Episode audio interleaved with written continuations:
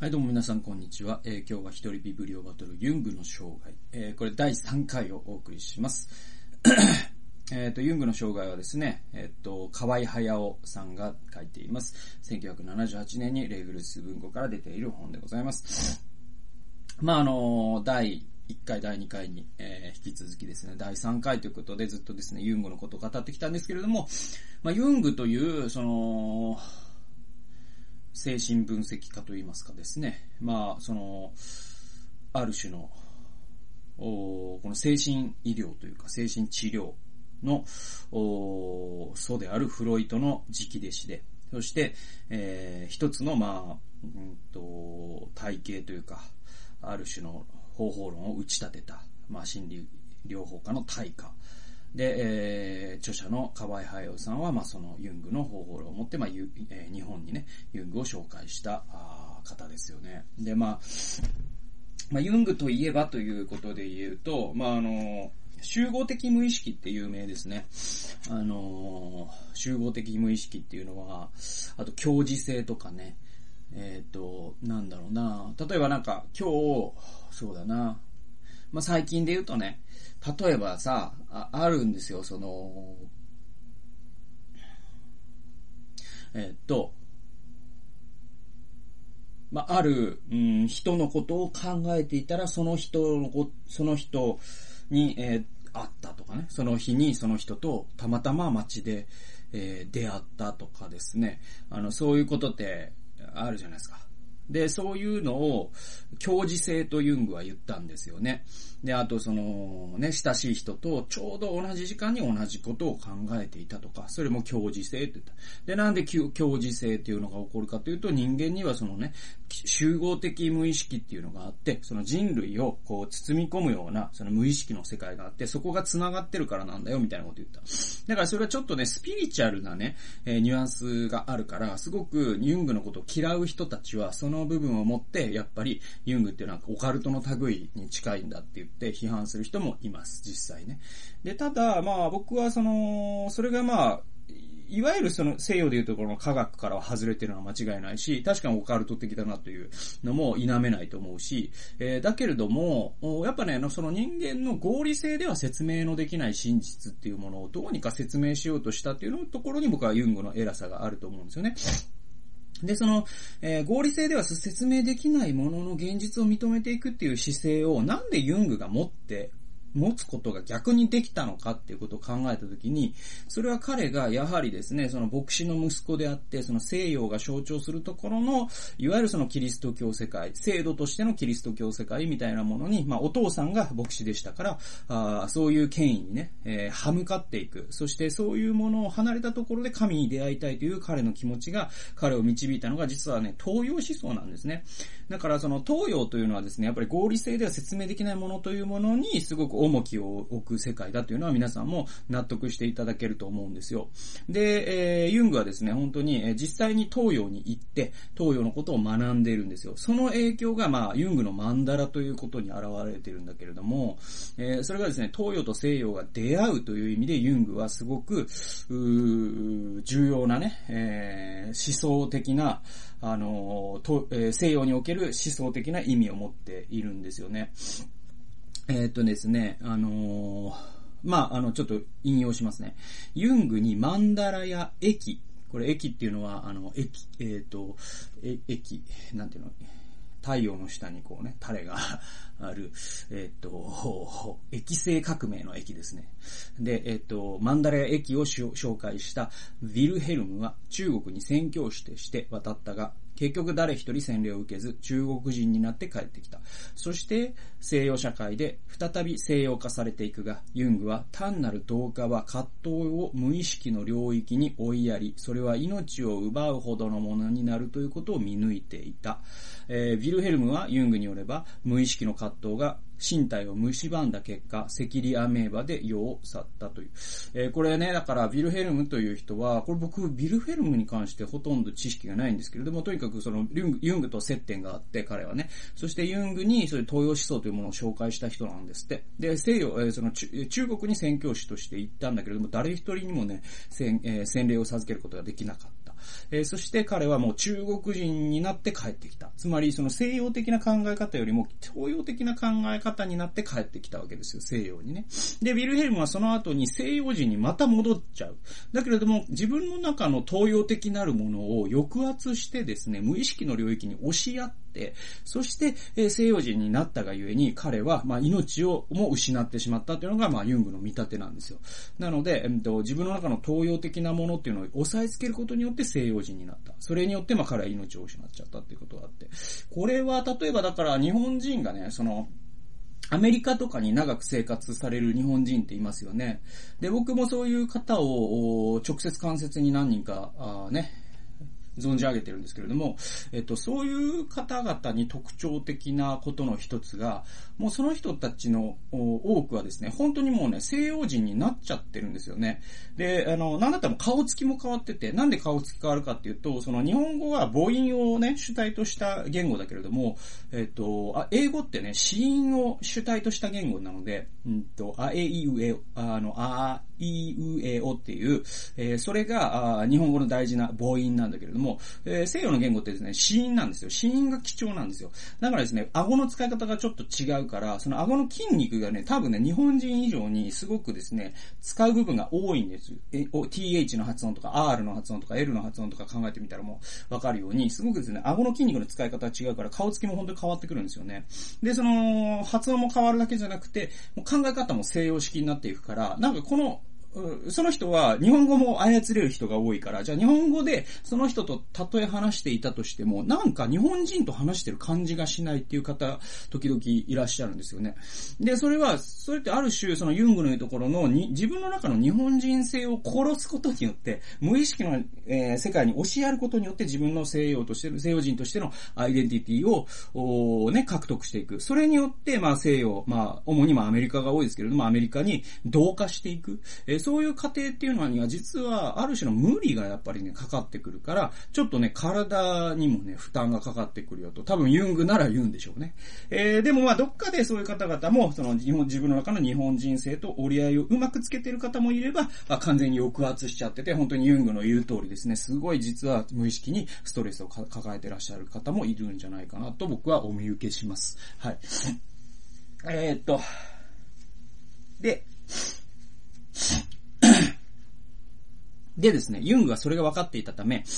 東洋の思想や文化に対して比類のない理解を示すが、それもあくまで西洋人としてのアイデンティティを失わず、西洋人として東洋との葛藤をいかに無意識に、あいかに意識的に生きるかを本領としたと。だから、あの、ユングはその東洋のことを研究するんだけども、これを本当にコミットしていってしまうと、自分の存立が危うくなるぞっていうことが本能的に分かったんです。で、まあ、ビルフェルムの死っていうのが身近にあったということもあったけれども、だから彼はあくまで西洋人のとしての、その自我をね、保ちながらも、東洋というものに対して、まあ、傾倒するというか、東洋を学ぶという姿勢を崩さなかった。これ賢い姿勢だと思いますよね。だから僕らも、その西洋のことを学ぶ必要は、日本人はすごくあってね。で、えっと、西洋の思考様式とか、まさに西洋人の靴を履いてものを考えるとかっていうことは、まあ、あのね、今グローバル化した社会ですから、特に必要になってくるんだけれども、完全にこう西洋式に考えるようになってしまうと、ちょっとユングのいうところの危ない領域に踏み入れてしまうと。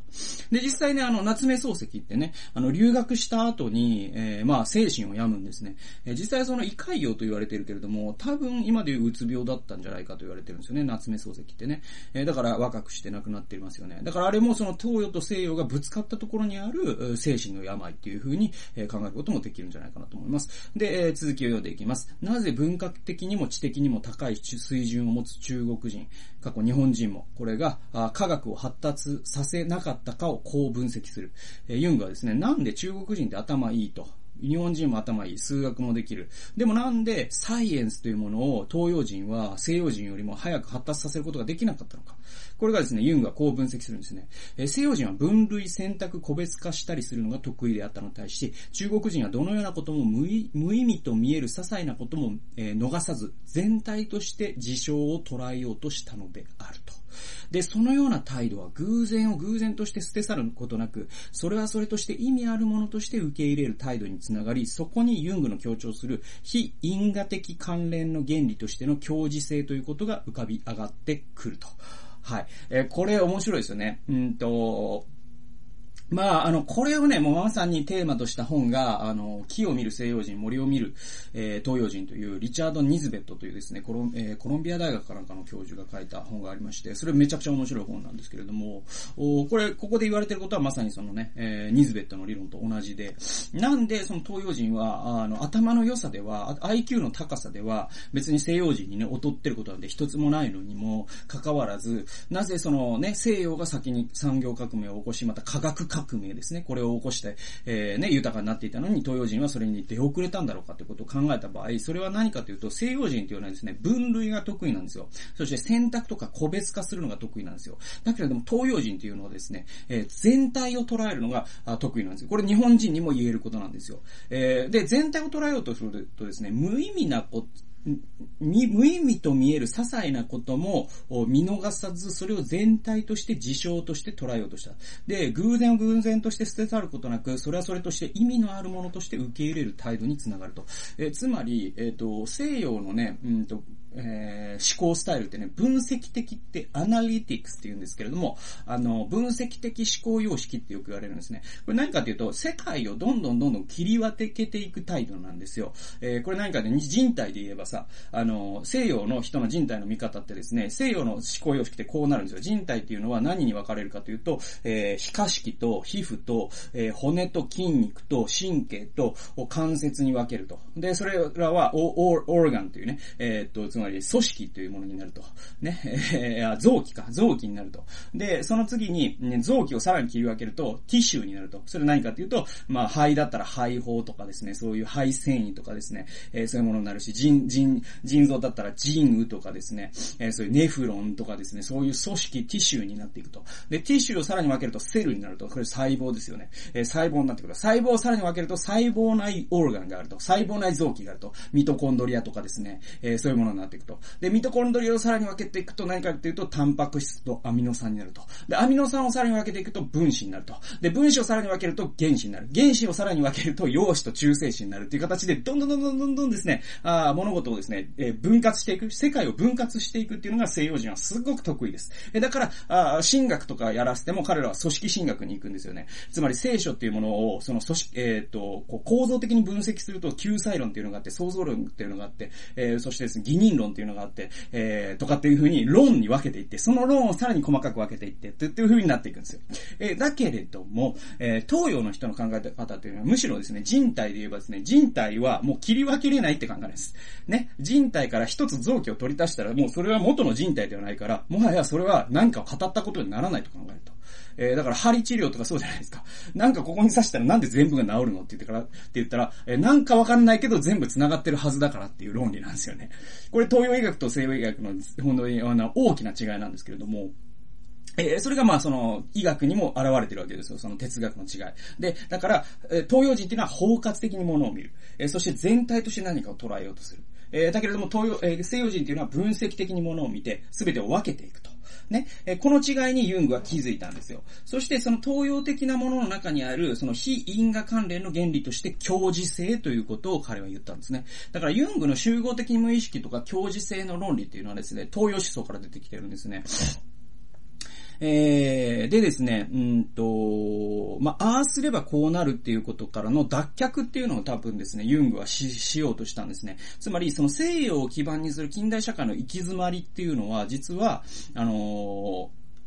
その、ああすればこうなるっていうのを突き詰め、進めていったところ、実はもう行き止まりになっちゃうところがあるんですよね。でもそれを実はブレイクスルーできるのが、あこういう非共、えー、非因果関連の原理とかですね、共時性とかですね、えー、そういう話なんですね。で、スティーブ・ジョブズってですね、点と点を結ぶって言ったじゃないですか。それは事前にはわからないって言ったじゃないですか。で、それって何かっていうと、ああすればこうなるじゃないんだよって言ったんですよ。で、スティーブ・ジョブズは皆さんもご存知の通り、東洋思想に傾倒してた人ですですよね。ここで繋がるんですよ。だから、今のその20世紀のですね、近代が行き詰まってるっていうのは、ああすればこうなるっていうリズムで全てをやっていたときに、えー、必ず人はですね、あのー、なんていうかな、行き止まりにむち、えー、当たるんですよ。ね、デッドエンドになるんですよ。で、デッドエンドを超えていくには、やっぱりですね、東洋的な知恵が必要で、それは非因果関連。因果的な関係はどう考えてもないんだけれども、それを全体として、え捉えた時に何か意味が浮かび上がってくるというようなアプローチが必要になってくる。えー、またですね、ユングは、その西洋というのは不正原理だって言ったんですね。えー、因果、因果率に基づいて思考し、切断し、選択し、分類する。これが、えー、不正原理なんだって言ったんですよ。で、え、対する東洋には何があるかというと、母性原理があるって言ったんですね。で、それは何かというと、すべてのものを取捨選択することなく全体として受け入れるのが母性原理なんだ。え、東洋というのは母性的で、西洋というのは不正的なんだっていうのをユングは言った。え、これはですね、まあ、川谷駿さんがですね、母系社会、日本の、なんとか、日本の真相だったかなっていう本で、え、詳しく語っています。え、興味のある方はそちらも読んでみていただけたら面白いんじゃないかなと思います。で、ユングのその共時性とか集合的無意識ともう一つの大事な大事なキーワードが全体性というのがキーワードになるんですね。えー、その部分を、まあね、引用しますね。ユングは正統的なキリスト教の三位一体説、父と子と精霊の三、三威嚇に対して、第四のもの、つまり、悪、肉、女によって表されるものを付け加えることによって、、えー、全体性至ることができると主張すると。もちろん、この全体性は危険と逆説に満ちている。で、河合さんはこういうふうにエピローグで書いてるですね、完全性は欠点を排除することによってた、えー、達成されると考えられるが、全体性はむしろ欠点を受け入れることによってそこに生じる統合を目標としようとする。えー、この際、え、完全性は多くの人にとって共通の目標を提供するが、全体性の方はある個人がその影の部分を受け入れることによって達成されるものであるために、そこには各人の個性が強く関係してきて、万人共通の目標やモデルを与えてはくれないっていうふうに、えー、まあ、河合駿さんがですね、ユングの全体性のことをエピローグで書いています。で、まあ、この部分が、まあ、あの、この本で一番僕はね、あの、感銘を受けたし、重要な部分だと思います。でね、うんと、ユングはね、なんとですね、読み一体って言ったんですよ。まあこれはだからね、まあ皆さんもご想像の通り、うんと、これをラジオかなんかでユングが初めて言った時に、もうね、あの、キリスト教社会からはもう完全にですね、もうあの、ブラックリストに載っちゃって。だからもうキリスト教社会からもう受け入れられない言説にレッテルを貼られちゃったんですよ、ユングはね。これ読み一体っていうことを言ったことによってね。で、まあ、うん、僕はだからそのレッテル貼った人の方は全然持たないです。あの、うん、なんかそういう教授主義ってちょっと違うと思うし、で、ユングってなんか軽はずみで言ったんじゃなくて、本当に人生の、そのね、迫力ある、なんていうか、その人生の重みの中から言ってるから。だから、それで、えー、本当に多くの批判を受けて、ユングはラジオでこう言ったんですって。めっちゃくちゃ批判されたんですよ、それを。読み一体のことね。そしたら、えー、それは、あの、わかったと。だけど、私は批判してるあなたたちよりも神のことを知ってるって言ったんですよ。だからユンが自信があったんですよね。で、その三味、四味一体って何か三味一体の教理を否定するとかそういう話じゃなくて、えー、何を言ったかというと、僕なりにね、解釈すると、解釈というか、まあ、ユングの代弁をするとどういうことかというと、えー、キリスト教の三味一体ってですね、父子精霊じゃないですか。ね、そこに、えー、人間いわゆるその、まあ、父子性、まあ、まあ、深い意味では、これだから遠藤周作とかにも通じるんだけどね、遠藤周作も、やっぱり、えー、ね、教会から排除されたじゃないですか。それなんでかっていうと、神の母性ってことを言ったからですよ。でも伝統的なキリスト教では神は父なんだと。ね。でもそれってマッチョイズムですよね。でも、神学的に性格を期するなら、神は男性でも女性でもないはずだからね。実は、あエンドのに部があるんですよ。だけれども、やっぱり伝統的なキリスト教観っていうのは、ふ、父なる神っていうのをすごく、男性である神っていうのをすごく強調してきたから、それに矛盾する発言をした遠藤周作の神の母性っていうことは、まあ、嫌われた。でも今はカトリックの方が遠藤に歩み寄ってるんですけどね。えー、でも、とにかく、その、三位一体、キリスト教がずっと言ってきたところの三位一体、父子精霊ということの中に、ユングは実は人間性の中にある、すごく欠けた部分があると。か、それが言い表せてないものが、実はあって、それが、あつまりその西洋キリスト教のその三位一体を受け入れて、その世界観の中でどんどんどんどん自分を押し込もうとしていくと、はみ出ちゃうものがあると。で、そのはみ出ちゃうものっていうのは、さっきの言うところの無意識の世界に抑圧することになっちゃうと。で、その抑圧されてるものって何なのって言ったら、肉とか、悪とか、女、女性性だって言うんですよ。で、こういったものを抑圧することによって、なんか清いキリスト教、完璧なキリスト教像を言ってるけども、でもそれって人間性というもののある部分を切り捨てることによって、えー、完成させてる完全な、えー、なんていうのか、イマジナリーな世界であって、でも人間の現実には肉とか悪とか女とかってあるよねと。で、えっ、と、第1回で言いましたけれども、それは、えー、ナンバー2の人格、つまりそこの中にこそ、えー、その人の創造性であったりとかですね、クリエイティビティですね、えー、し芸術性とかっていうのが含まれてるから、えー、そういうものって切り捨てちゃダメで、むしろそういうものも統合していかなきゃいけない。そういうものもその全体性の中に、えー、位置づけていかなきゃいけない。そういうものを包摂していかなきゃいけないっていうことをユングは言いたかったんだと思うんですよ。そしてそれは必ずしも神の御心に反するものではなくて、神様という方はそういうような全体性をこそむしろ我々に望んでいるんじゃないのってユングは提案したかったんだと僕は思っていて、で、僕はそのユングの提案にすごくですね、納得をするし、僕も同意します。で、実際にですね、僕自身がその精神、えー、精神疾患ですね、そのうつ病を患った時に救いに、ユングが一番救いになったっていうのはこの部分で、えー、なぜならば、その、いわゆる三位一体的な、あキリスト教世界的な完全性というのは、その病気って悪いもの、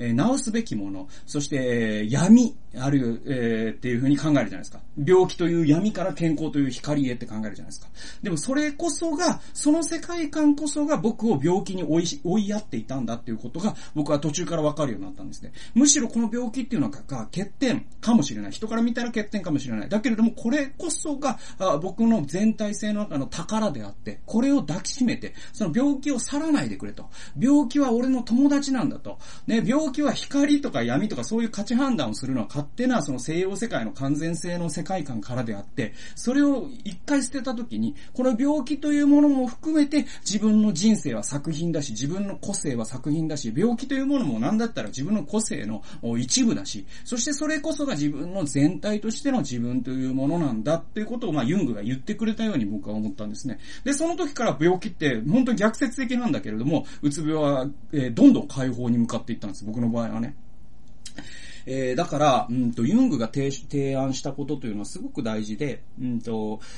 その西洋キリスト教社会が、あのー、ね、生んだ近代、そして科学という世界観が、なんていうかな、病気であったり弱さであったりとかですね、まあ、障害を持ってくる方だったら、障害であったりとか、あまたね、暗い過去とかですね、えー、誰かと生き別れた方もいらっしゃるかもしれない。死というものもそうかもしれない。ね、性、えー、性同一障害を持っている方もいらっしゃるかもしれない。えー、そういう方ですね、そういう方にとってのそういうものっていうのは、あの、キリスト教世界観を、っていうか、その、いわゆる、ユングが批判するするような三位一体の完全なキリスト教世界観、えー、に立つならば、そういったものはもう排除すべき邪魔者でしかなくなるんですよ。でもですね、ユングが提唱する全体性というですね、完全性に対する全体性という、えー、世界観を受け入れるなら、完全性という世界観を一回捨てて、全体性という世界観を受け入れるなら、それはまさに東洋にヒントがあったんですけれども、それを受ける、入れるときに病気とかですね、えー、そういう欠陥とか、あ障害とか、あ恥とか